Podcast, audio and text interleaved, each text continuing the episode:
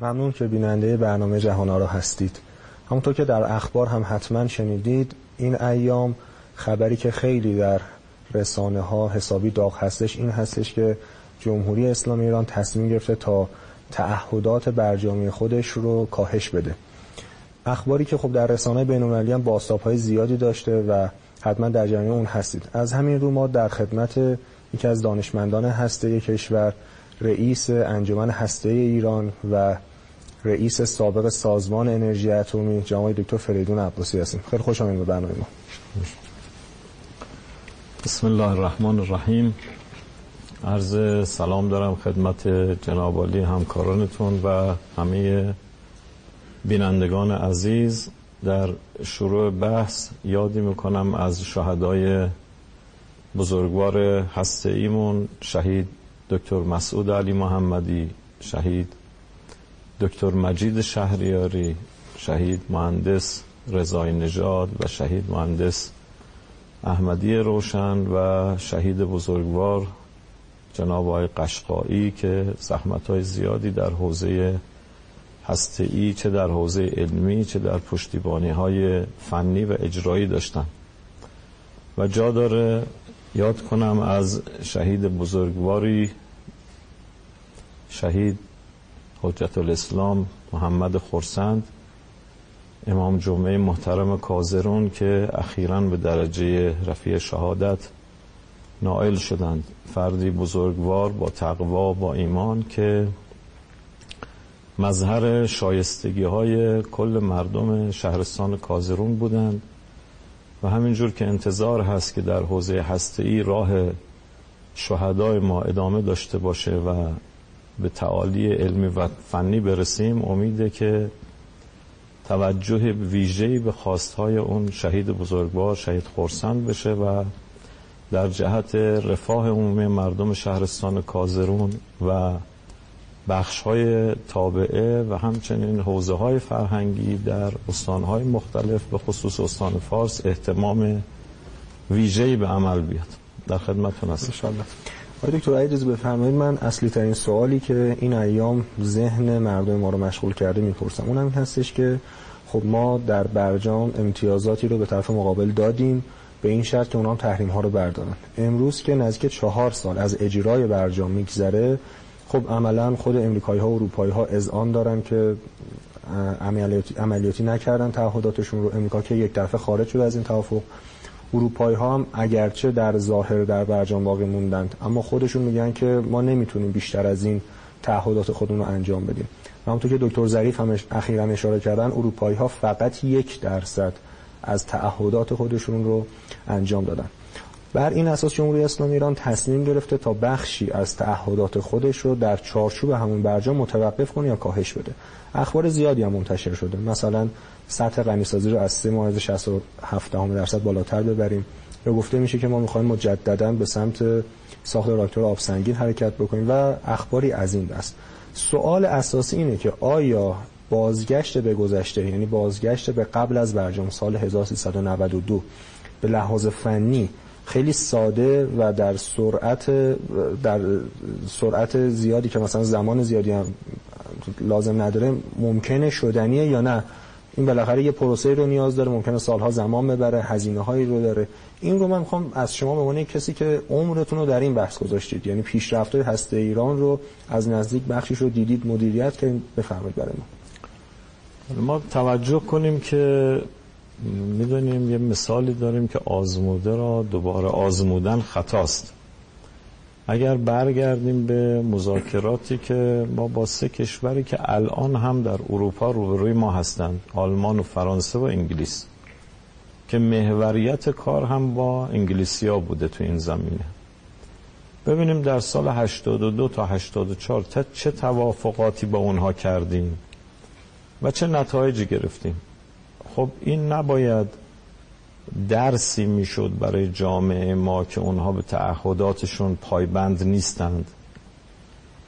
هر وقت که ما یک توافقی با اونها می‌کردیم چه در تهران چه در پاریس چه در بروکسل در جلسات مختلف همین سه کشور پیشنویس یک قطنامه ای رو در شورای حکام آژانس بین المللی بر علیه ایران می‌دادند. حالا با یک حک و اصلاحی که بعضا رقیق می‌شد کلماتش عوض می‌شد توسط چین یا روسیه این قطنامه تصویب هم می‌شد. خیلی جالبه. پس ما از یک طرف مذاکره می‌کردیم عقب نشینی می‌کردیم تعلیق می‌کردیم. در داخل کشور اسمشو میگذاشتیم تعلیق داوطلبانه. تو مصاحبه ها و اینها می‌گفتیم داوطلبانه است. این که شما می‌فهمید برای دولت اصلاحات هستی 82 تا 84 بله 82 تا 86 چهار. 82 تا 84 بله تصحیح کردید. تشکر می‌کنم. زمانی که این مذاکرات صورت می‌گرفت و رئیس تیم مذاکره کننده ما مشخصه. این همین تیمی که در 92 هم رفتن مذاکره کردن همین تیم اون موقع هم حضور داشتن. انگار که مثلا صحنه سیاسی کشور مال مشق دوره اکابره. یعنی به این عبارت بگم. خب همه سناشون بالاست. حالا می‌خوان مشق بنویسن. بیان در حوزه سیاسی کشور اینجوری مشق بنویسن تمرین کنن. یا اینکه نه یک خرد جمعی باید وجود داشته باشه. خب یک بار تجربه شد و به عبارتی تذکر هم گرفتن که این راه غلطه این راه رو نرید. خب دوباره این راه دوباره در سال 92 تکرار شده. حالا جامعه خواسته این فرصت رو دوباره به این بزرگواران بده. خب اون موقع ما چه دستاوردی داشتیم؟ هفت تا قطعنامه شورای حکام گرفتیم در آژانس و آژانس اظهار کرد در نهایت که من از حل موضوع ایران عاجزم. پرونده رو فرستاد شورای امنیت سازمان ملل. حالا که ما آمدیم در آخر دولت هشتم تعلیقا رو برداشتیم و می‌خوایم داوطلبانه ها رو حذف کنیم چون داوطلبانه بوده. اینجوری به خورد مردم دادن که اینا داوطلبانه بوده. خب اگر بوده پس چرا در ابتدای دولت نهم ما قطنامه شورای امنیت می‌گیریم؟ یعنی شما میگید شروع این که پرونده ایران به شورای امنیت رفت به خاطر دافت... عقب نشین های داوطلبانه دولت قبل بوده؟ بله اونها دولت هشتم زیاد طلبی های این سه کشور اروپایی رو پاسخ نداد قاطعانه برخورد نکرد تعلیق کرد و قطنامه هایی که بر علیه ما داده شد اقدام آنچنانی نشد در مذاکرات. قطنامه پشت قطنامه آمد زمینه رو برای اینکه بفرستن پرونده رو به شورای امنیت سازمان ملل فراهم کردن. یعنی قطنامه ها مربوط به دولت بعدی نبود. دولت بعدی باید می اومد از اون امکان استفاده می‌کرد دیگه. ولی چون ما در اون موقع که بیشتر تحریم شدیم ببینید رشد بیشتری کردیم. موقع که تعلیق بوده عقب نشینی کردیم رشد نداشتیم تازه یه فشار بیشتری هم متحمل شدیم. حالا دوباره همون کشورها هستن تازه آمریکایی هم بهش اضافه شده در سال 92 و اشکال این بود که بر مبنای یک نظریه که ما بریم همه مناقشات رو در نظر بگیریم. یه دفعه همه چیز رو بذاریم رو میز بگیم تمام تعطیل. با این وضعیت رفتن مذاکره کردن. یعنی ما در سال 92 در پاییز 92 همه هسته ایم رو تعطیل کردیم و از دست دادیم در مذاکرات اولی که آقای ظریف تشریف بردن در ژنو در ژنو یک. و تمام دستاورد علمی فنی رو در یک دو صفحه گذاشتن اونجا و آمدن تو این قضیه. یعنی ما در سال 92 تعطیل کردیم. جلو جلو رفتیم. شاید در رسانه ها اعلام نشده ولی سنتریفیوژا تعطیل کردیم. خب در شروع دولت های روحانی من یه پیشنهاد به ایشون دادم. هنوز ایشون رئیس جمهور منتخب بودن. خدمتشون رفتیم تبریک بگیم بهشون که آقا خوش آمدی بالاخره مردم به شما رأی دادن. بدون چیه؟ ما چقدر سانتریفیوژ داشتیم اون موقع؟ حدود 11 هزار تا سانتریفیوژ اون موقع داشته کار می‌کرده. حدود 7 هزار تا تا 8 هزار تا نصب شده داشتیم آماده راه اندازی. خب چرا راه اندازی نکرده بود اینا رو؟ چون دنبال ماجراجویی که نبودیم که اثبات فناوری کرده بودیم توانمندی کشور رو نشون داده بودیم. خب آقای جلیلی می‌رفت مذاکره می‌کرد. اون موقع اقتدار جمهوری اسلامی در مذاکره مشخص بود. هر وقت ایشون می‌رفت مذاکره می‌کرد یک دستاورد فنی جدید ما داشتیم. از جمله مثلا یه بار 50 درصد غنیسازی رو اضافه کردیم از 6000 تا رسوندیم. به 9000 تا. خب بار بعد اینا رو رسوندیم به 11000 تا 12000 تا. فوردو رو راه اندازی کردیم. 20 درصد رو سه برابر کردیم چون نیاز داشتیم. می‌خواستیم سوخت تهران رو تولید کنیم. سوخت راکتور تهران رو. نمی‌تونیم پاسخ ندیم نیازهای مردم رو. تحریم کنن ما نیازها رو پاسخ ندیم نه. متخصصان ما جدی کار کردن. انسجام مدیریت در کشور وجود داشت چه بخش فنی انرژی اتمی چه شورای امنیت ملی اینها همه با هم هماهنگ بودن. دولت هماهنگ بود با شورای امنیت ملی انرژی اتمی و دستگاه دیگه. تازه همه کشور بسیج شده بود امکاناتشون رو به فراخور نیاز وارد کرده بودن و دستاوردهای خیلی زیادی داشتیم. و تو مذاکره اینجوری بود که اون اگر می‌گفت که حالا سوخت نداشته باش غنی سازی نداشته باش اینا می‌گفت چرا 20 درصد؟ این 20 درصد یکم کاهش بدید. ما هم می‌گفتیم خیلی خوب. 20 درصد یه زنجیره خاموش می‌کنیم. تحریم بانک مرکزی رو بردار. ما نیاز به رفع تحریم های دیگه نداشتیم. ببینید با این اوصاف می‌رسیم به اینکه اینها در همون دوره یعنی بین 82 تا 84 صداقت نداشتن. بعد عهدی که این روزا مد شده همه میگن خب اون موقع هم وجود داشت. چرا این اینقدر کوتاه اومدیم؟ آیا روش کوتاه آمدن جواب می‌دهد؟ آیا روش واگذاری تمام دستاوردها جواب میده؟ جوابش خیر هست. جواب نمیده. روش اقتداری جواب میده. وقتی همه دست به دست هم بدیم پیشرفت علمی فنی اونم در دوره تحریم داشته باشیم که اگر لازم شد در جای از این گفتگو من یادآوری می‌کنم به مردم محترم که در اون دوره چه اتفاقای افتاد به خصوص در زمینه سنتریفیوژ نوع یک آی آر یک. در اونجا خیلی مطالب هست که باید گفته بشه. و چرا در برجام اینقدر با آیار یک دشمنی دارن حالا منو جداتر بله.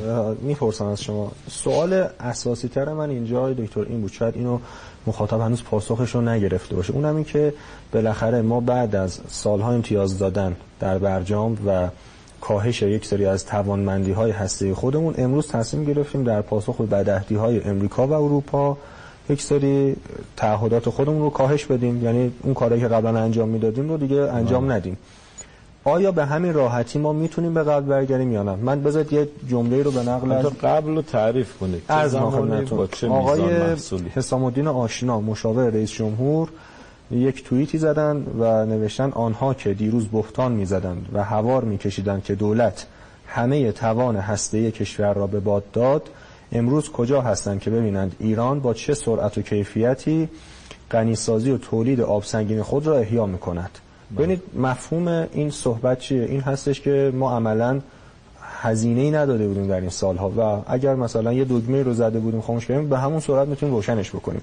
شما به عنوان یک دانشمند هسته به لحاظ کارشناسی این حرف رو چطور ارزیابی می‌کنید؟ خب حالا این حرف در موقعی که حال همه مردم فهمیدن که چی شده برجام چی بود. حالا نظر من وقتی میرم تو جامعه صحبت می‌کنم تمام شهرهای ما جایی که رفتیم روستاها رفتیم مردم فهمیدن چه اتفاقی افتاده. ولی حالا جهت اطلاع آقای که فرموده آقای آشناست بله شما رئیس جمهور کاره ایه حالا یعنی ایشون نه حرفاش خیلی تاثیر داره. من از این جهت پرسیدم که شما یک دانشمند هستین از, از باب کارشناسی بفرمایید پاسخ. نه خب ببین منم کارشناسی میگم دیگه. اگر ایشون کارشناس بود یا متوجه این بحثا می‌شد که این حرفا رو نمی‌زد که.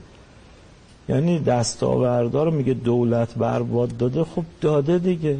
من اشاره کردم تو بحث اولم. یعنی در سال 92 پاییز تمام دستاوردها رو دادن رفت این جمله شما مبالغه نیست چرا میگید همه رو دادن رفت ببین ما سال 92 یعنی چی عرض می‌کنم در بله. توافق ژنو سال 92 که اون شد توافق مادری که ما بعدا به لوزان و وین یا هم برجام رسیدیم بالاخره ما مثلا از 19000 سانتریفیوژ به صفر نرسیدیم که شد 5000 سانتریفیوژ یا مثلا 10 بله. 10 تن موادی که داشتیم نزدیک 300 کیلوش باقی موند. حالا درست خیلی کمتر شد ولی صفری که شما میگید یعنی که دیگه صفر دیگه یعنی همش می‌خوایم ببخشید بازی کنیم شو اجرا کنیم تو هسته ای یا می‌خوایم واقعا هسته ای کار کنیم؟ می‌خوایم سوخت راکتور تولید کنیم؟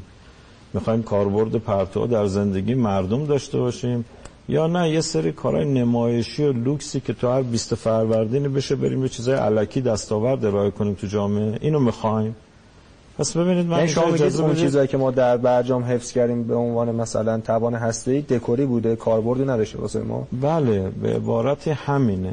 یعنی نگاه کنید دستاوردها تو اون دوران چی بوده الان چیه؟ حالا من اونا رو خواستید خب توضیح بدید شما. توضیح میدم براتون. ببینید اگر خواستید یه سری دستاوردها رو قشنگ میگم بهتون که چی هست در اینا. ولی ببینید ما همه می‌خوایم کشور ارتقا پیدا کنه مردم رفاه داشته باشن. ولی چرا بیم سر مسائل راهبردی کشور؟ بازی سیاسی در بیاریم. مسائل راهبردی کشور باید حفظ بشه. قدرت اقتدار کشور باید حفظ بشه. حالا من عبارت رو میگم خدمتون. ببینید میگن که ما خیلی راحت برمیگردیم به قبل گفتن چهار روزه. چهار روز ممکنه برای تصمیم گیری خوب باشه. اونم اگه جربزش باشه. تو جربزش باشه خیلی زودتر از چهار روز هم میشه تصمیم گرفت. خب آیا این جربزه وجود داره؟ آیا این خواست و اراده سیاسی وجود داره؟ چون اراده سیاسی خیلی مهمه. حالا ببینید ما ده تن اورانیوم غنی شده رو از کشور بیرون دادیم. این ده تن تو چند سال تولید شده که می‌خوان بلافاصله بهش برگردن؟ خب این یه مورده. نزدیک 100 تن آب سنگین خارج شده. چقدر طول می‌کشه به اون مقدار آب سنگین ما برسیم؟ من مقدار تولید کارخانه رو خدمتون عرض بکنم. مردم الحمدلله همه هممون دیگه بگیم چهار عمل اصلی بلدیم.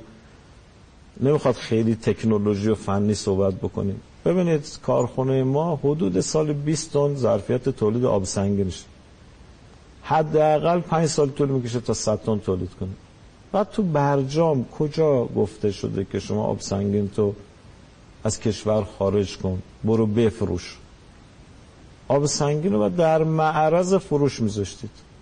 خیلی خب ما میگیم توافق کردیم در معرض فروش بذاریم و چی کی گفته بود ببرید بذاریدش عمان؟ این کجا نوشته شده بود؟ از کجا اجازه گرفتن؟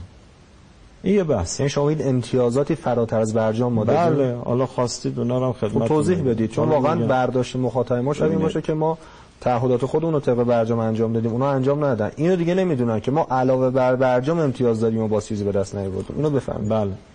ببینید پس آب سنگین لازم نبود از کشور خارج بشه. این باید نگه داشته می‌شد اینجا. خیلی مشتری میاد چند می‌خری قیمت جهانی چنده؟ بسم الله بخر ببر اینجوری. کم کم هم میفروختیم. در معرض فروش بذاریم میذاشتیم. صادقانه هم گذاشتیم. ولی آیا باید میبردیم خارج از کشور؟ یا مثلا شما ببینید به ما تحمیل شده که اورانیوم غنی شده رو در کشور نگه نداریم. این وقتی به تحمیل می‌کنم و شما میره اون تحمیل رو میپذیری اون وقت باید رو تبل بکوبی که من صادر کننده اورانیوم غنی شده و آب سنگین شدم برای مصرف داخلی. این کارا رو باید بکنن بگن ما طبق توافق باید اینقدر اورانیوم غنی شده از کشور خارج کنیم یعنی این جمله معروفی که رئیس جمهور هم خیلی می‌گفتن که یکی از دستاوردهای برجامه که ما صادر کننده شدیم خب صادر اون چرا قبلش صادر نمی‌کردیم؟ چون ما می‌خواستیم به 190 هزار سو حداقل برسیم. حالا این 190 هزار سو از کجا میاد؟ یه راکتور هزار مگاوات مثل بوشه بین سالی 100 تا 120 هزار سو SWU لازم داره. اینقدر لازم داره. حالا راکتور تهران هم بذاریم کنارش. بگیم این راکتور یه راکتور دیگه هم می‌خوایم بسازیم. خب اینا با هم جمع اینا از نظر کارشناسی میشه 190 هزار سو در سال. خب برای که ما به 190 هزار سو برسیم باید اگر سانتریفیوژای ما سوش دو باشه نصف این نصف 190 هزار سو یعنی نزدیک 90 خورده هزار تا سانتریفیوژ نسل یک باید داشته باشیم. اگه سوش دو باشه که نبود. سوش دو نبود پایین تر بود نزدیک یک و نیم. حالا بعضی هم میگن یک ولی یک و نیم من میگم درست تر خب با همون سانتریفیوژ نسل یک ما باید چند تا سانتریفیوژ داشتیم؟ نزدیک 110 تا 120 هزار تا شاید. اینقدر سانتریفیوژ باید می داشتیم و چند تا داشتیم؟ نصب شده پس برای رسیدن به اون باید کار می‌کردیم و رفتیم این کار انجام دادیم. مردم بدونن که ما سانتریفیوژ های نسل دو رو جواب گرفته بودیم. راندمانش حداقل سه برابر راندمان قبلی بود. نه جواب تو آزمایشگاه جواب نیمه صنعتی گرفته بودیم. و به لطف خدا ما در اول مرداد 92 حدود هزار دستگاه سانتریفیوژ نسل دو داشتیم. نصب شده آماده راه اندازی. اینو داشتیم تو مذاکره ازش استفاده کنیم. یعنی اگر یه مقداری فشار به ما می آوردن ما نسل سانتریفیوژ نسل جدید رو راه مینداختیم و غنیسازی اورانیوم رو افزایش می‌دادیم. این یک بحثه. خب سوخت تهران را ما با علا رقم تحریم در همه ابعاد تولید کرده بودیم. این توانمندی کشور بود. خب اینها رو هم تعطیل کردن. سوخت عراک رو هم ساخته بودیم. مثلا چقدره می‌خوان سوخت عراک رو تولید کنن؟ یا می‌خوان به عقب برگردن. واقعا چقدر طول یا می‌خوان ببینید اون موقع ما ده تا مجتمع سوخت رو تولید کرده بودیم. من باید بدونم چون جستجو نکردم که این ده تا مجتمع سوخت رو چه بلایی سرش آوردن؟ آیا تو انبار یا نه؟ 140 تا مجتمع می‌خوایم. اگر با اون سرعت پیش می‌رفتیم یک سال طول می‌کشید تا 140 تا مجتمع سوخت بسازیم و راکتور رو به 150 تا مجتمع سوخت مجهز بکنیم و بقیه سیستما رو بندازیم یعنی ما آخر سال 92 قرار بود راکتور عراک رو راکتور عراک رو با سوخت مجازی راه بندازیم. تعطیلش کردیم. اونو تعطیل کردیم.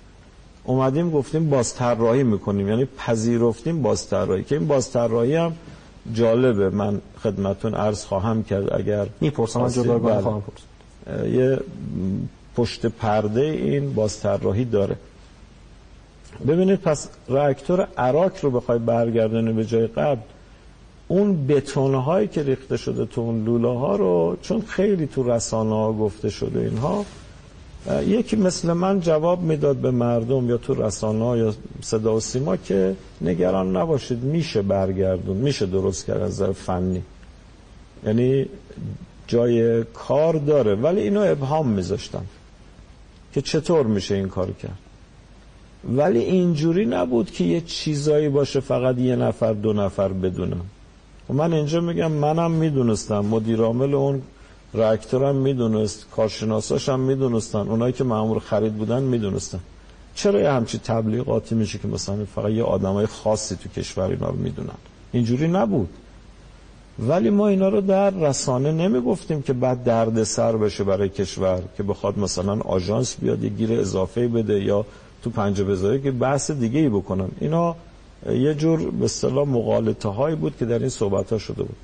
پس ببینید اگر راکتور عراک رو ما بخوایم برگردونیم بهتر اینه که به قبلی برگردونیم. ولی شما همین ایام نگاه کنید دو پهلو صحبت می‌کنن. یکی تو نیویورک یه چیز میگه. یکی تو, انگلی... تو انگلستان لندن یه چیزی میگه. اینجا سخنگوی وزارت خارجه کسی میره یه حرف دیگه می‌زنه. یعنی یکی جلو یکی عقب. برداشت شما چی از این اظهارات برداشت اینه که به نظر نمیاد اراده داخلی وجود داشته باشه. اراده داخلی یه جور دیگه خودشو بیان می‌کنه. خب شورای عالی امنیت ملی مصوبه داره دیگه. عین همون بریم اجرا کنیم. چرا یه عده خلاف مصوبه شورای عالی امنیت ملی حرف می‌زنن؟ اینا تکلیف خودشون رو با مردم روشن کنن. یعنی بیان بالاخره می‌خوان برگردن به راکتور قبلی یا راکتور بازطراحی شده. این متفاوته. چون راکتور قبلی راکتور آب سنگینیه. راکتوری که با سوخت طبیعی کار می‌کنه. راکتوریه که من به سراحت میگم می‌شود درش پلوتونیوم تولید کرد. خب این آقایون قبلا می‌گفتن این راکتور چون توش پلوتونیوم تولید میشه ما تعطیلش می‌کنیم.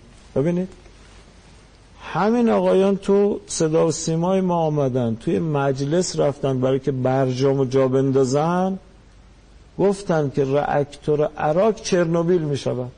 این چرنوبیل رو توضیح بدید. خیلی از بینندگان ممکن ندونن اصلا بله. از چی دارید صحبت می‌کنید. چرنوبیل یه راکتور 3000 مگاوات ترمال هست. 3000 مگاوات حرارتی توی اوکراین بوده.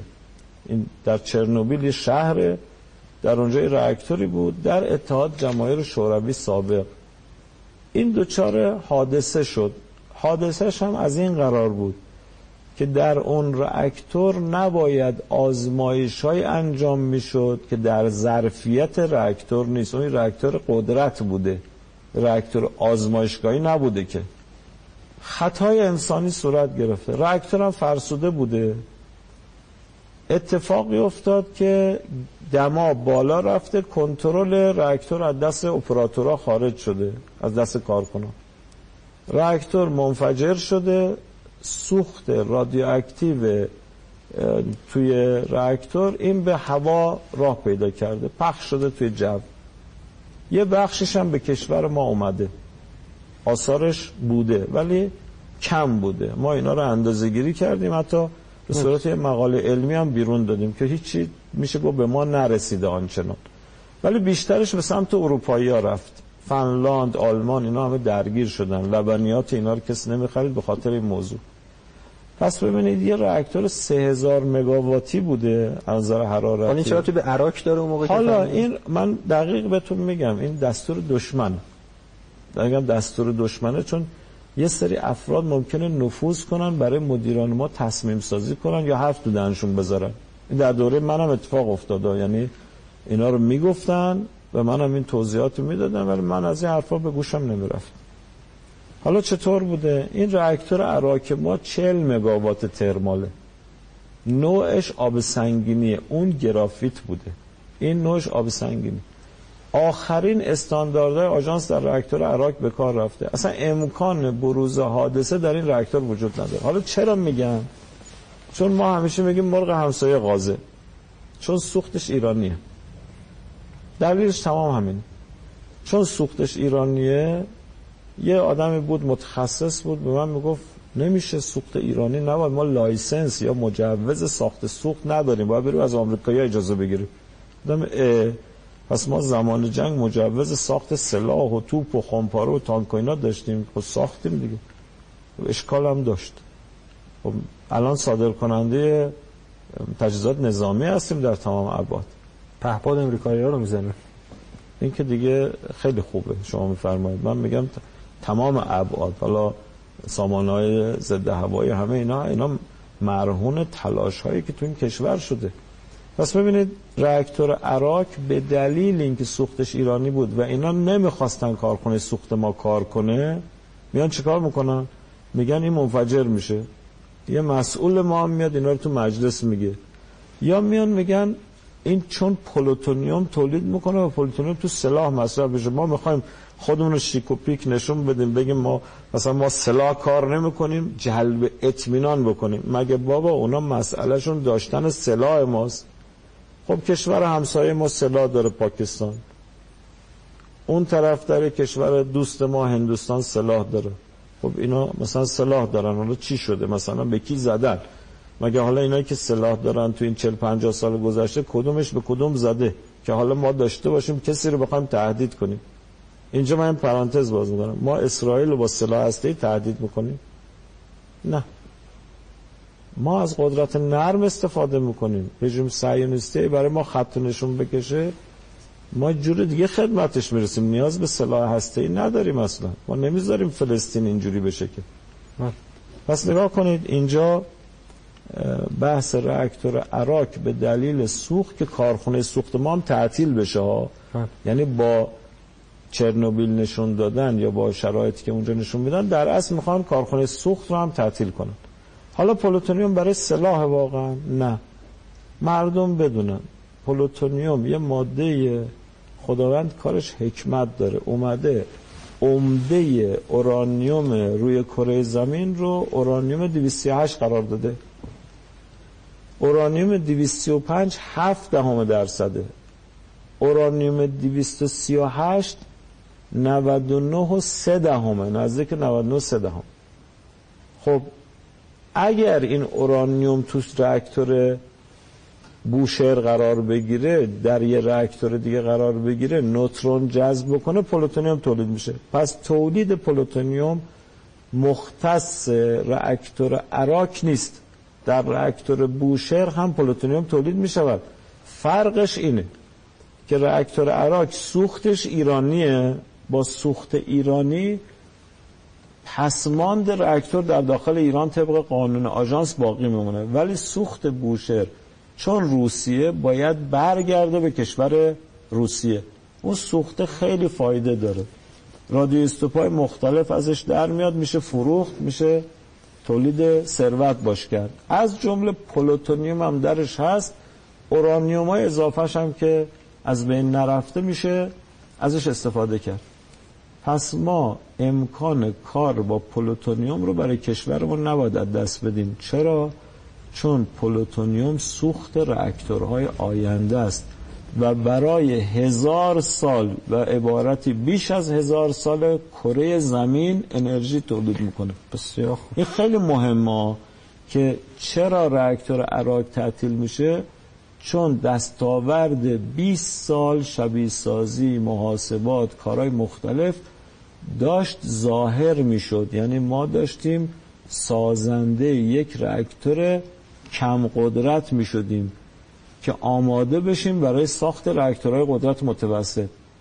اینو از کشور گرفتن. ببینید اینجور نیست که آقای آشنا و امثال هم بگن ما زود بر میگردیم نیروی انسانی اینجوری نیست که بمونه. شما هر کار سیاسی فرهنگی هنری آشوب کنسرت هر چی تو مملکت خاصی را بندازی نیرو انسانی دوباره برگرده در حالت عادی. اگر نیرو انسانی به نظام پایبند نباشه و نظام انگیزه و امید به اون نیرو انسانی نده راحت نمیشه برگرد. برگشت به گذشته. بسیار خوب. دست شما در کار توضیحاتتون بسیار مبسوط بود. استفاده کردیم. اگر اجازه بفرمایید یک میان برنامه رو همکاران اون آماده کردن که ما هم ببینیم.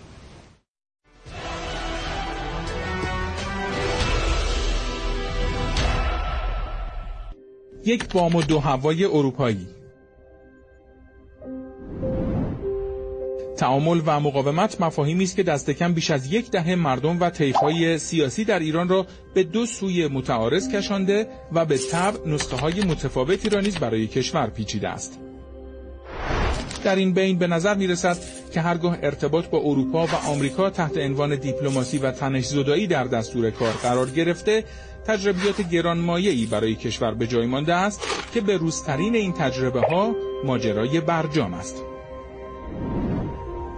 البته پیشتر در مذاکرات سعدآباد، بروکسل و پاریس با سه کشور اروپایی نیز به منظور تنش سیاسی و در نهایت رفع تحریم‌های اقتصادی ایران معاهداتی را پذیرفته بود که عملا خروجی مشترک تمام آن دوازده سال مذاکره از آن به غیر قابل اعتماد بودن طرف غربی از سوی غربگرایان داخلی و بازگشت دو طرف به مواضع قبل از مذاکرات بوده است. جالب آنجاست که در قضیه برجام و نسخه اروپایی برای زنده نگه داشتن آن یعنی اینستکس نیز هنوز می‌توان ادامه روند بدعهدی ها را به وضوح دید. برای مثال کشورهای اروپایی بعد از خروج آمریکا از برجام در عمل به تحریم‌های یک جانبی آمریکا به ویژه در زمینه مراودات بانکی و فروش نفت پایبند ماندند. این در حالی بود که در پیوست دوم برجام به سراحت آمده بود که دولت‌های عضو اتحادیه اروپا متعهد می‌شوند تا کلیه تحریم ها را اهم از تحریم های امور مالی، بانکی و بیمه، نفت، گاز و پتروشیمی کشتیرانی، کشتیسازی و حمل و نقل، طلا و سایر فلزات گرانبها، اسکناس و سکه، تسلیحات، فلزات، نرم افزار، فهرست اشخاص حقیقی، حقوقی یا نهادهای ایرانی را لغو یا حسب نیاز اصلاح کنند. در حقیقت به نظر می رسد که آنچه این روزها تحت عنوان اینستکس تبلیغ می شود نه تنها جبران کننده همراهی اروپا با آمریکا نیست بلکه فقط بخش کوچکی از وظایف اروپایی هاست تا بر اساس آن مراودات مالی و بانکی ایران در حوزه خرید کالاهای غیر تحریمی بشردوستانه‌ای که بعضا در داخل تولید می شوند تسهیل شود. در صورتی که اگر اروپا بخواهد تنها دو تعهد برجامی خود یعنی رفع تحریم مراودات مالی و بانکی و خرید نفت و گاز و محصولات پتروشیمی از ایران را عملی کند باید علاوه بر خرید این کالاها پول آن را به حسابهای رسمی کشور انتقال دهد. امری که تاکنون هیچ سخنی از آن نرفته است.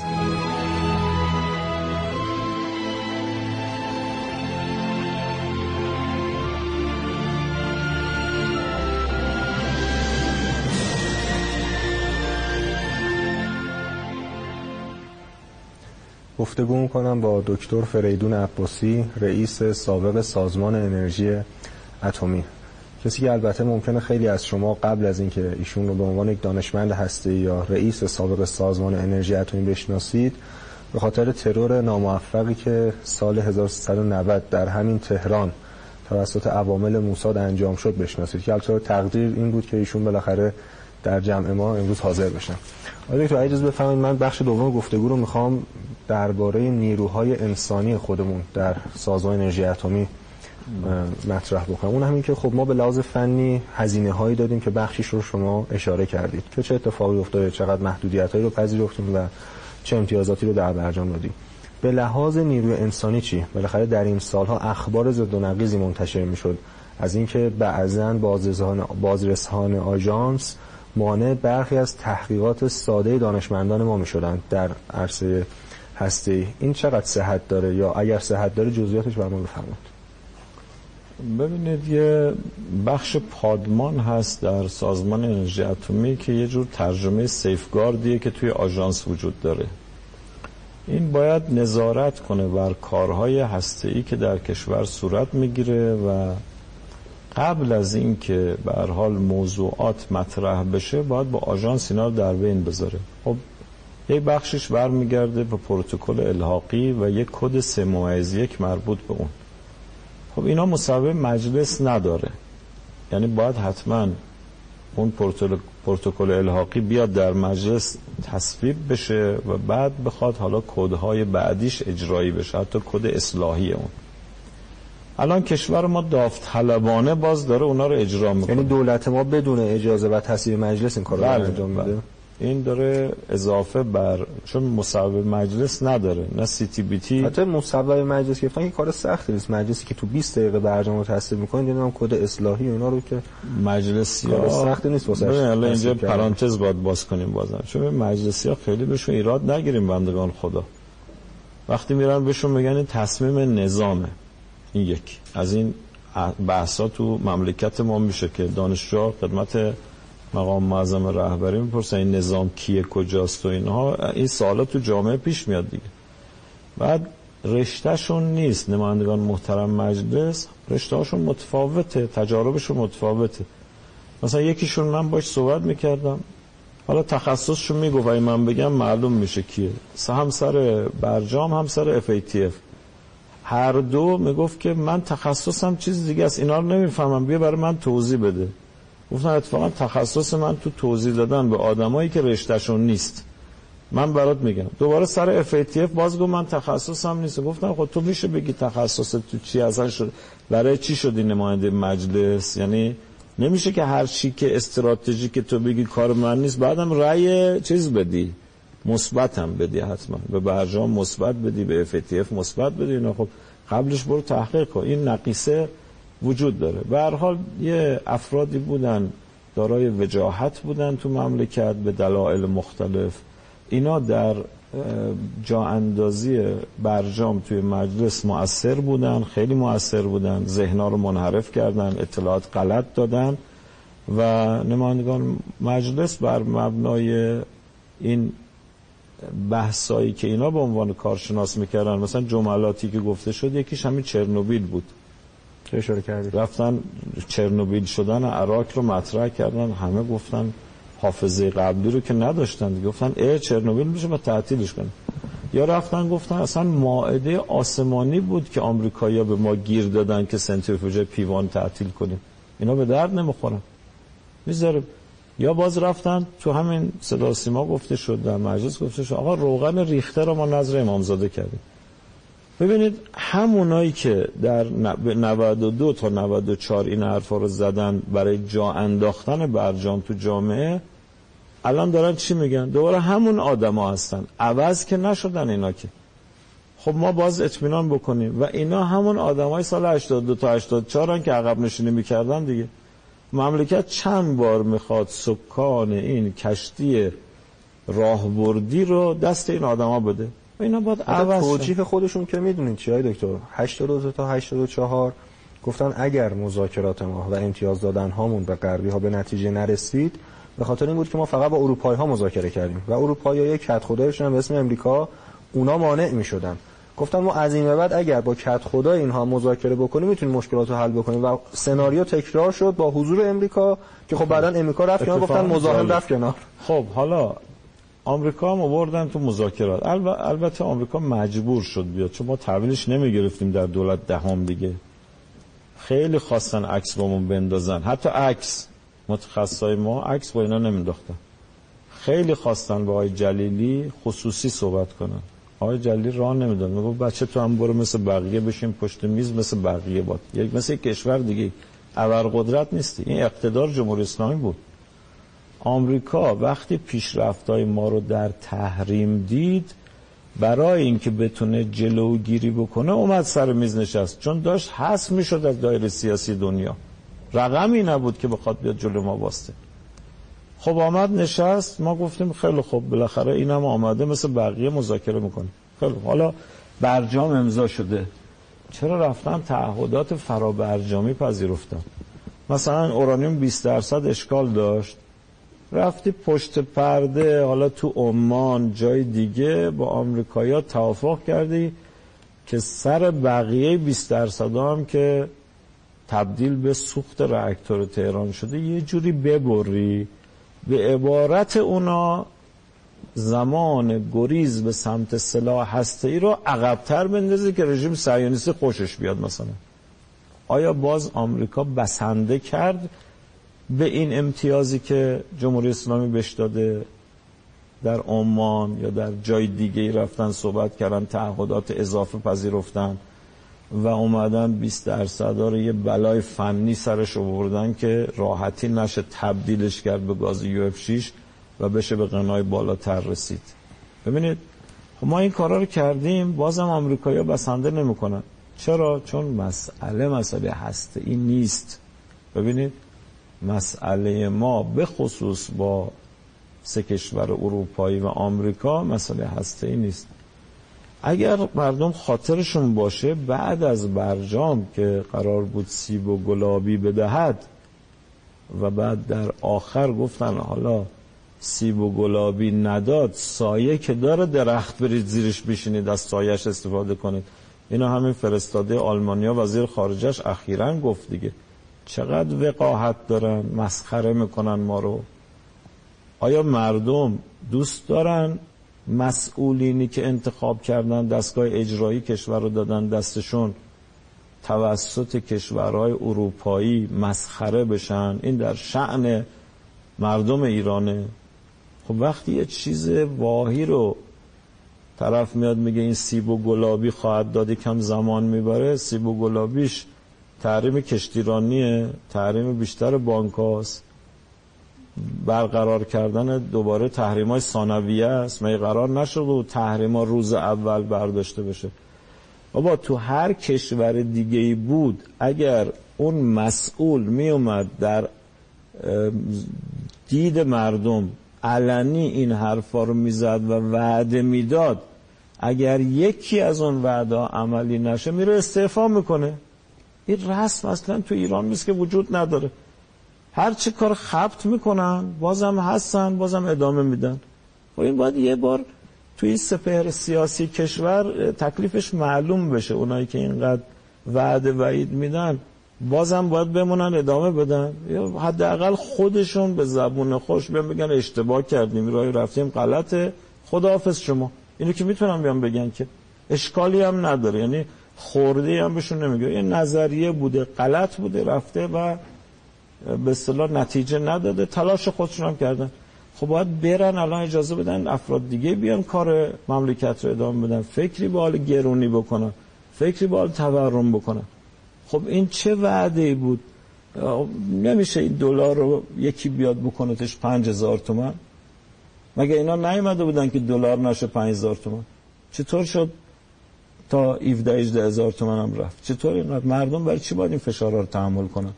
با اینکه امتیازات هسته‌ای رو هم دادیم. امتیاز هسته‌ای دادیم بعد قرار بوده چی بدیم؟ ببینید همین جماعت همین جماعتی که رفتن من باز میگم در سال 92 اومدن چیکار کردن؟ همه دستاورد هستی دادن. برجام محدودیت های بیشتره. برجام مجازات مجرمه. ببینید مسئله ابعاد نظامی احتمالی پرونده ایران به ابعاد نظامی یعنی احتمالش رو برداشتن نظامیش کردن. میگید نه گزارش 2015 آقای آمانا رو بخونید به شورای حکام. اون زیربنای برجام زیربنای قطعنامه 231 و بیانیه پنج به اضافه. یعنی اتهام به ما زدن یعنی پرونده ما بعد از سالها که می‌گفتن حالا ادعایی احتمالیه. گفتن نه دیگه هست. رقیقش کردن در حد feasibility study و scientific study الان دارن چی کار می‌کنن؟ این feasibility study هم در حد امکان سنجی. یعنی آقای آمانو نوشت اینه در گزارشش که آقا استنباط ما اینه که ایران رفته فعالیتی کرده در حد امکان سنجی. فرض کنیم اصلا ایران این کار کرده باشه. مگر بوش ما رو به اصطلاح هسته‌ای تهدید نمی‌کرد. مگر رژیم صهیونیستی ما رو تهدید نمی‌کنه. فرض بکنیم ما بخوایم پدافند هسته‌ای انجام بدیم. ببینید اگر ما پدافند هسته‌ای میگیم آقا حرام نمی‌سازیم.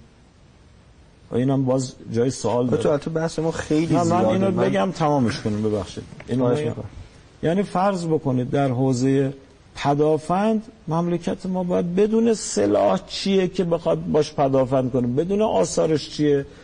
feasibility study یعنی مطالعه علمی مطالعه امکان سنجی اشکالی که نداره. خب چرا ما باید در مقابل این مجازات بشیم؟ چرا باید پلوتونیوم نداشته باشیم؟ چرا باید انرژی نسل آینده کار نکنیم؟ حالا اینا رو پذیرفتیم رفتیم پرونده رو تمام کنیم. چرا سراغ موشکی اومدن؟ بعد کیا اینا رو اجرا می‌کنن؟ خب اینا در شوهای انتخاباتی راجع موشکی حرف نمی‌زدن. همین داخلی خودمون. سند 20 رو کی اجرایی می‌کرد؟ FATF رو کی رفته امضا کرده و پافشاری می‌کنه که در مجلس تصویب بشه؟ دونه دونه خواستای غربی ها رو اینا داشتن تو مملکت اجرا می‌کردن. بی سر و صدا. اصلا نمی‌خواستن مجلس نظر بده. مثل برجام. چی شد آخرش؟ واقعا تونستن نظر اونا رو جلب کنن؟ هر روز تحریم اضافه شد به یه بهانه دیگه به یه شکل دیگه. پس ببینید قوه قانون گذاری کشور باید درست تصمیم بگیره. جلوی نظرات شخصی و تصمیمات قبیله‌ای و طایفه‌ای رو باید بگیره. تو توضیحاتی دادید که پاسخ برخی از سوالهای ما بود اما همچنان سوال اصلی من در اینجا پاسخ داده نشد. اون هم که الان وضعیت نیروی انسانی ما بعد از چند سال عقب نشین در بحث هسته‌ای کجاست؟ یعنی این هم ما به قدری عقب رفتیم که باید مدت ها زمان بگذره تا نیرو انسانی دانشمندان ما بتونن به مرحله قبل برگردن یا خیر. ببین اگر بحث دانشگاهی رو بخواد داشته باشید از سال 92 به بعد بودجه لازم به بخش هسته تعلق نگرفته. یعنی یعنی دولت نمی‌داده بودجه رو؟ ببینید دولت زیرکی می‌کنه. بعضی جاها نانوشته تحریم های داخلی اعمال میشه. حالا من چون خودم استاد دانشگاه باش مواجهم یکی رو پیدا کنید. بیاد بگه آقا ما یه ریال بودجه تحقیقاتی در اختیار شما گذاشتیم. من استاد دانشگاه شهید بهشتی هم تنها دانشکده مهندسی هسته‌ای کشور. درست؟ و سیبلم بودم. دشمن اومده می‌خواد من ترور کنه گفته این چیه؟ یه چی به درد بخوری بوده بزنیمش بره. حالا من همچه ادعایی نمی کنم از من عالمتر و خلاصه باسوادتر بسیار تو دانشگاه. خب حالا من یکی از اونا بودم. آیا در انرژی اتمی مملکت من نمی‌تونستم یه کمکی بکنم؟ یه کمک مثلا مشاور باشم فرض. آیا یه مشورت از من گرفته شده تا حالا؟ مثلا یه تلفنی بزنن چیزی بگن آیا یه سوالی داری. مثلا تو چه می‌کردی اون موقع؟ تا حالا اتفاق نیفتاده. آیا به من پیشنهاد دادن یه پروژه تحقیقاتی رو بیام سرپرستی کنم؟ نه. آیا به اتاق بغل دستی من به اون یکی استاده به اونا گفتن تنها دانشکده هسته کشور ها تو بخش راکتور ما دارن فقط مقاله نظری میدن. تکنولوژی نیروگاه در دانشگاه وجود نداره. ما مشکلمون محاسبات نوترونیک نیست شبیه سازی بکنیم. افراد با سوادی هستن اونجا. پس ببینید اون اراده که من تو بحث های قبلی گفتم خیلی مهمه. اون اراده وجود نداره.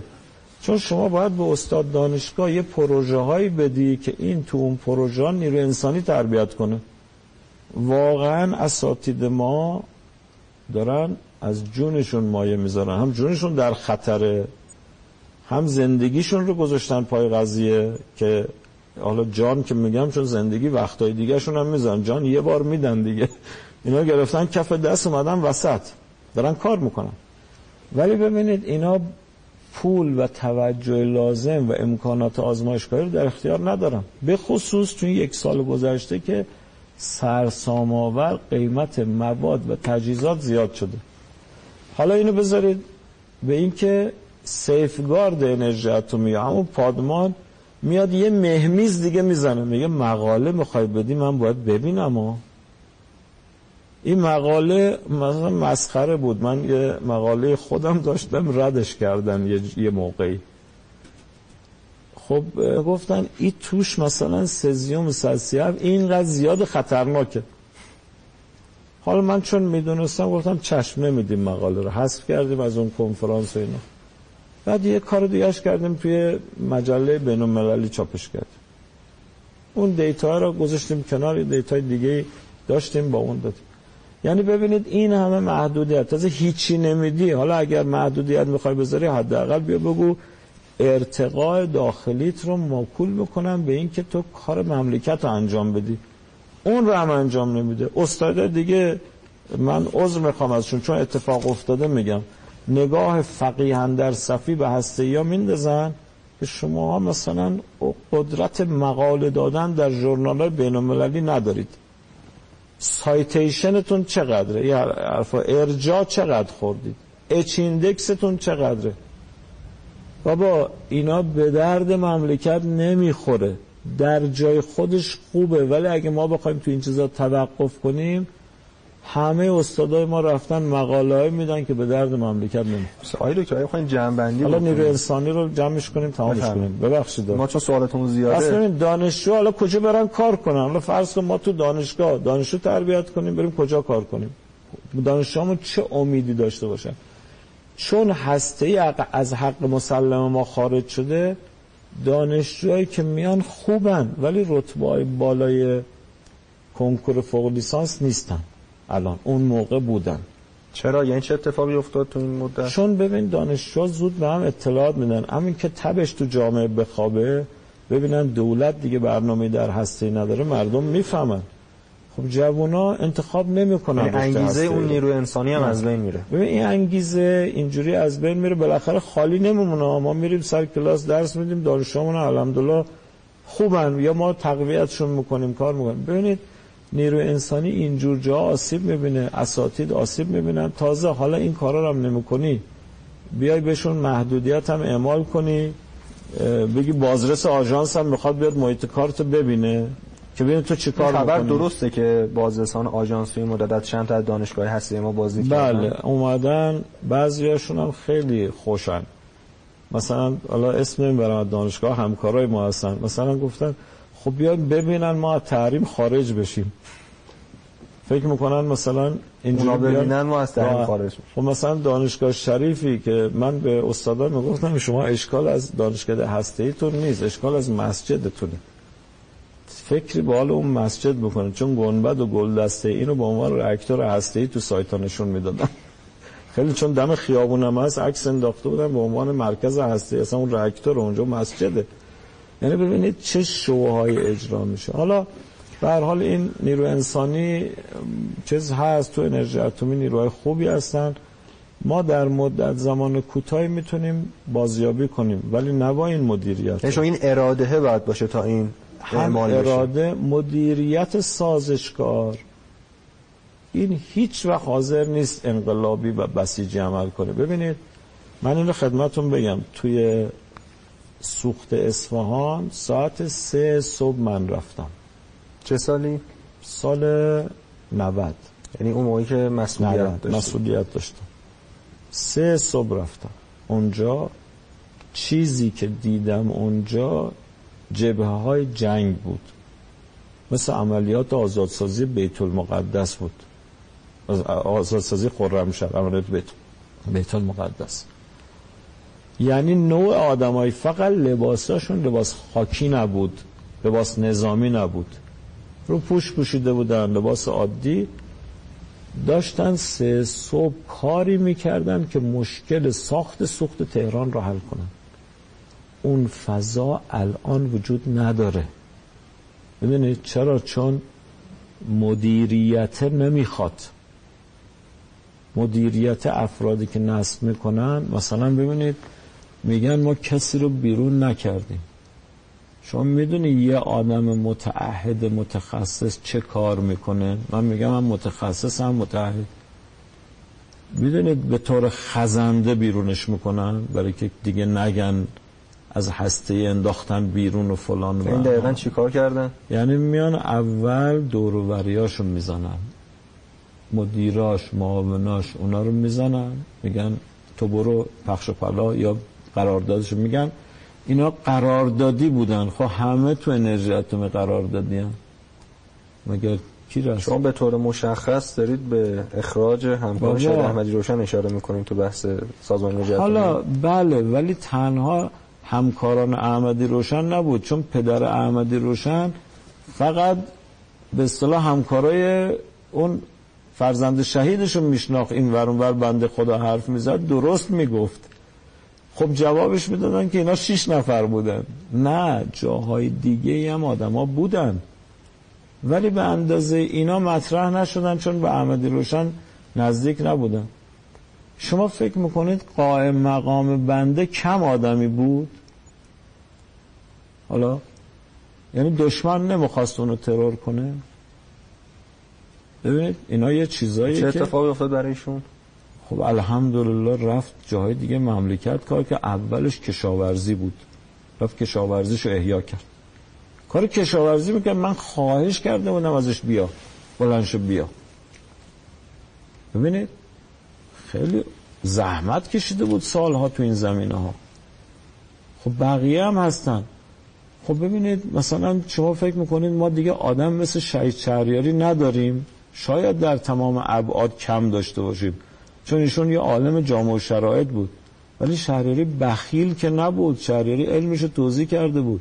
شهریاری پایگزار انجمن هسته ایران بود و در انجمن هسته ایران ایشون در کارگاه های آموزشی بیش از 500 تا آدم اون موقع تربیت کرده. و این شاگردا این رفتن. رژیم صهیونیستی اینو بدونه ها. ما آدم زیاد داریم. اینها اون نامه مقام معظم رهبری به رئیس جمهور رو فکر می‌کنم تاریخش مال 24 مهر 94 باشه سرلوحه کارشون گرفتن. یعنی میگن سمعا و طاعتا. دولت لجبازی می‌کنه سر اجرای برجام اشکال نداره. اون 28 بند باید اجرا بشه. 28 بند رو اگر انرژی اتمی اجرا نکرده انجمن هسته ایران اجرا داره می‌کنه. یعنی ما با توان تخصصی کشور بلا فاصله برش میگردیم به قبل. مدیریت عوض بشه اینو من جدی بهتون میگم. مدیریت عوض بشه مدیریت تنش زدایی نباشه تهدید زدایی باشه ما به همت اساتید دانشگاه دانشجوها و کادر متخصص که تو کشور باشه به سرعت مسائل رو برمیگردونیم. این عقب افتادگی رو جبران می‌کنیم. انشالله تشکر می‌کنم از پاسختون. یک میان برنامه دیگه ای رو همکارم آماده کردن که با هم دیگه می‌بینیم.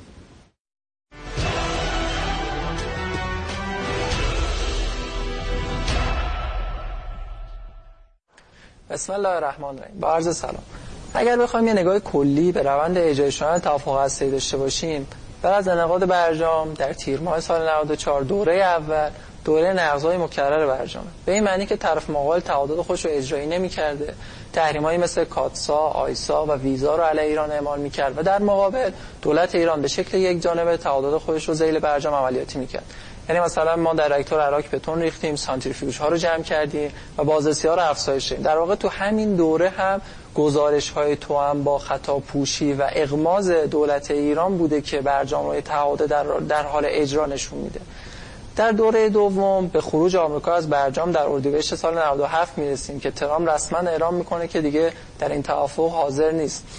بعد از اعلام خروج آمریکا رئیس جمهور در یک گفتگوی زنده تلویزیونی اعلام می‌کنه که ایران قصد داره برجام رو با کشورهای اروپایی ادامه بده. این تصمیم که یک خطای راهبردی محسوب میشه در عمل به اونجا می انجامه که اولا دولت های اروپایی همین تعهدات برجامی خودشون رو متوقف بکنن. علیه ایران تحریم اعمال بکنن و حتی خرید نفت خودشون از ایران هم متوقف بکنن. کار به جای رسید که حتی وزیر نفت در گفتگو به شکل رسمی اعلام می‌کنه که طرفای اروپایی حتی جواب تلفن ایران رو هم نمیدن. اشتباه دیگه ایراد دیگه ای که این تصمیم غلط داشت این بود که یه نوع مشروعیت به برجام بخشید و در نتیجه در حال حاضر کشورهای اروپایی اعلام می‌کنن که اگر ایران به غنیسازی خودش سرعت ببخشه و به شرایط پیش از برجام برگرده از طریق مکانیزم ماشه تحریم شورای امنیت علیه ایران رو اعمال می‌کنن. برای همین در حال حاضر تنها فایده ای که می‌تونه مذاکرات با کشور اروپایی برای ایران داشته باشه و اگر دولت مایل این مذاکرات رو ادامه بده اینه که از کشور اروپایی بخواد خروج آمریکا از برجام رو به مسابه عدم پایبندی عمده آمریکا در نظر بگیرن تا حداقل راه بازگشت تحریم های شورای امنیت علیه ایران بسته بشه. در واقع این همون مسئله ایه که رهبر انقلاب بعد خروج آمریکا از تیم ایرانی می‌خواد که تضمین های جدی از طرف اروپایی بگیره و این کشورها باید اعلام بکنن که خروج آمریکا به مسابه نقض قطعنامه 2231 بوده. با تشکر از شما.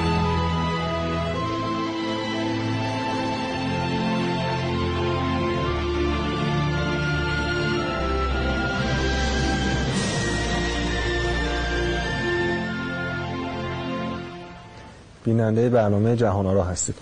جناب دکتر یک سوال دیگه این هستش که کارهایی که ما امروز شروع کردیم در پاسخ به بدعهدی های امریکا و اروپا آیا می‌تونستیم زودتر از اینم شروع بکنیم یا نه؟ حداقل اونطور که بنده خاطرم هستش مجلس نهم که برجام هم در اون حسابی مورد بحث و بررسی قرار گرفت و مجلس هم در نهایت با یک سری رو تصویب کرد قوانینی رو در زیل این بحث تصویب کرد که ما در ازای بدعهدی های احتمالی امریکا و اروپا می‌تونیم اقدامات متقابل رو انجام بدیم.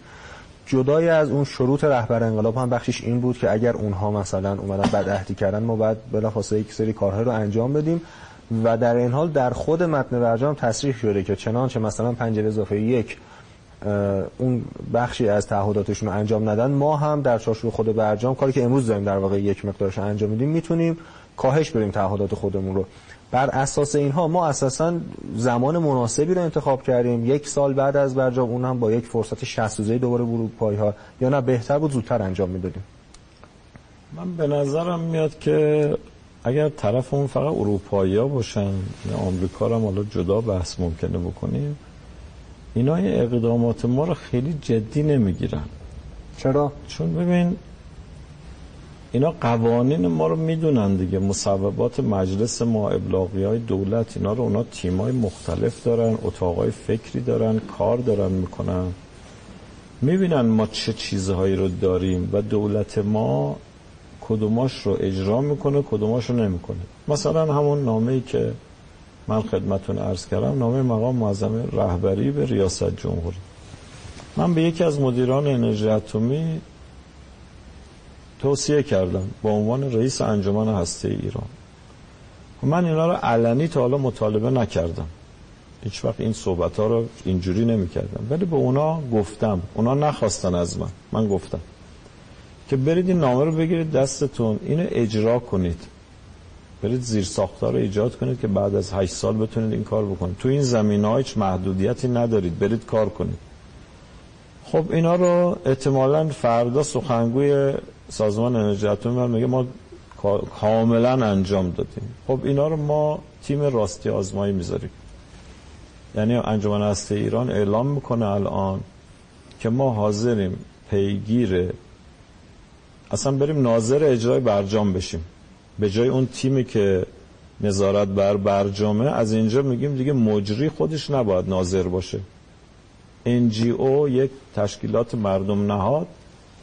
پیشنهاد می‌کنه که من می‌خوام برم بررسی کنم ارزیابی کنم ببینم اینا آیا نامه مقام معظم رهبری اجرا کردن امنیتیش هم نکنند و که راه ندند و از این بگن چیزی ندارن به دست دادن.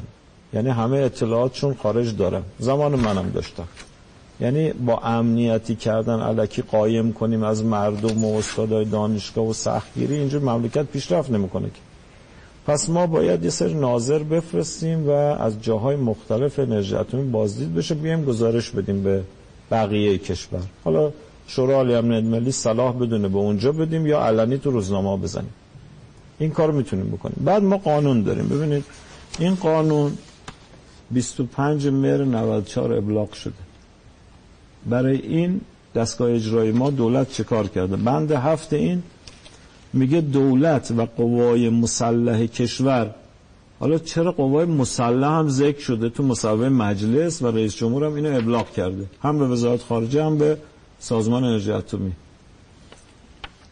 دولت و قوای مسلح کشور موظفند به منظور حراست از امنیت و منافع ملی کشور و حمایت از متحدان در مقابل با تروریسم. ببینید اینجا حمایت از متحدان در مقابل تروریسم. کسی نیاد بگه نمی‌دونم غزه و لبنان و به ماچه و فلان و بهمه اینجا ما قانون داریم برای اینها. تدابیر لازم را نسبت به تقویت توانمندی های دفاعی جمهوری اسلامی ایران در همه زمینه های آفندی و پدافندی هر دوه یعنی هم حمله هم دفاع. این کار باید بکنیم. از جمله هوایی دریایی زمینی موشکی و ایجاد پدافند در مقابل حملات هسته‌ای. ما در مقابل حمله هسته‌ای که تهدیدمون می‌کنن چه جوری می‌خوایم خودمون دفاع کنیم؟ اینا باید کار بشه مصوبه مجلسه. و ساخت پیشران ها ما شوخی که نمی‌خوایم بکنیم. پیشران ساختن که ساده نیست.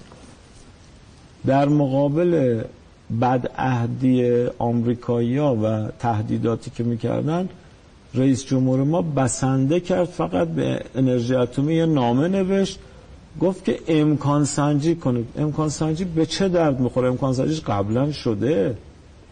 در رابطه با ساختش قنیسازی اورانیوم اینجور چیزا باید پیش بینی بشه.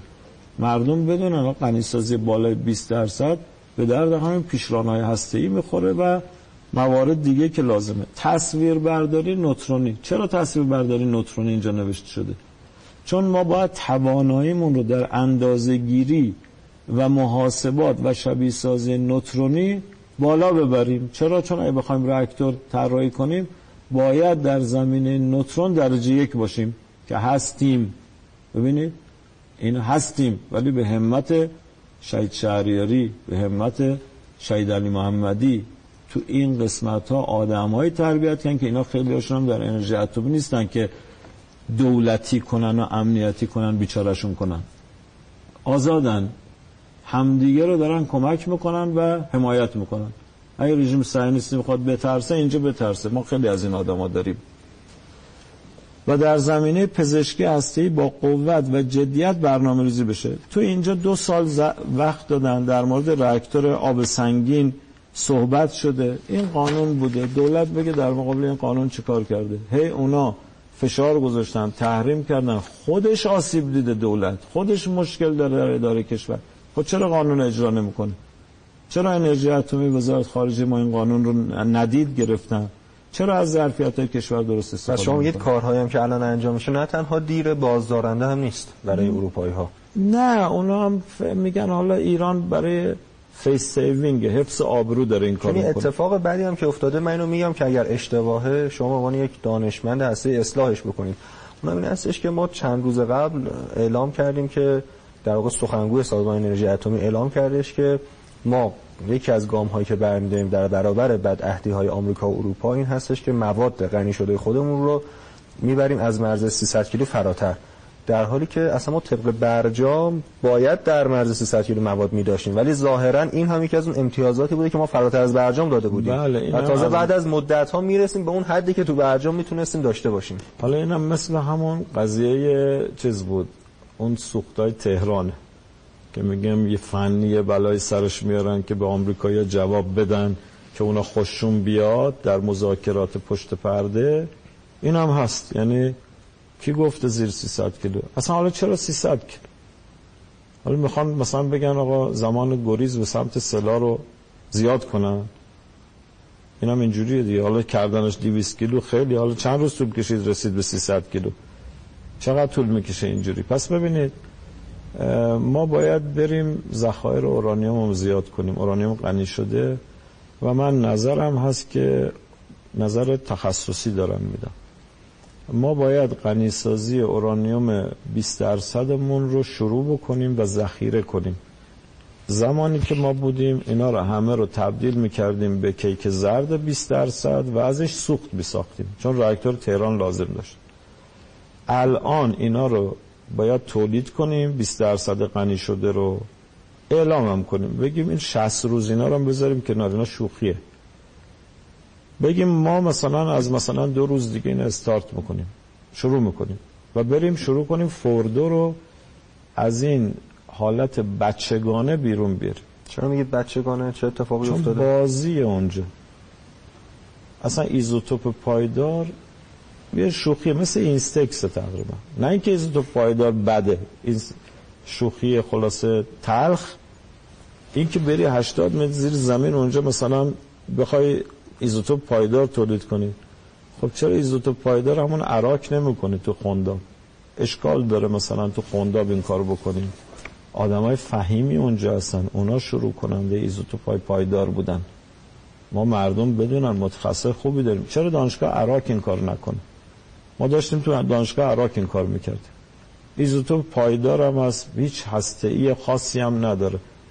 خب فوردویی که اینقدر اهمیت داشت خار چشم دشمن بود و می‌تونست بازدارنده باشه ما تبدیلش کردیم به چی؟ به اینکه بخوام ایزوتوپ پایدار چند تا مثلا سنتریفیوژ رو ایزوتوپ های غیر اورانیومی کار کنیم. به نظر من باید یعنی شما میفرمایید این کار ساده رو ما تونستیم توی یه جای ساده دیگه انجام بدیم نه اینکه بله. بریم 80 متر زیر زمین پشت کوه مثلا یه جایی که ساخته بودیم که نه این بیشتر مصرف داخلی داره که بگن ما فوردو رو تعطیل نکردیم. خب تعطیل نکردی گاوداریش کن اقلا شیر بده. اون زیر زمین گاوا خنکشون میشه. تو بیابونای قوم یه مقدار گرمه. برداریم ببریم اونجا طویله کنیم. شاید این بهتر باشه دیگه. مردم از شیرش و لبنیاتش استفاده کنن. خب ایزوتوپ پایدار رو برای چی برمیداریم می‌بریم اونجا؟ ما اینا قبلا تذکر دادیم. دیدیم این کارا نکنید. ولی برای اینکه یه مقدار جامعه علمی رو هم یه شیره هم سر اینا به مالان بندگان خدا من یه جا رفته بودم وزارت علوم طرف اومده برای تغییر کاربری فوردو یه استاد دانشگاه نظر بده. همین که من براش توضیح دادم قانع شد. گفتن آقا بیاد همین تو دانشگاه شریف انجام بده این کارو.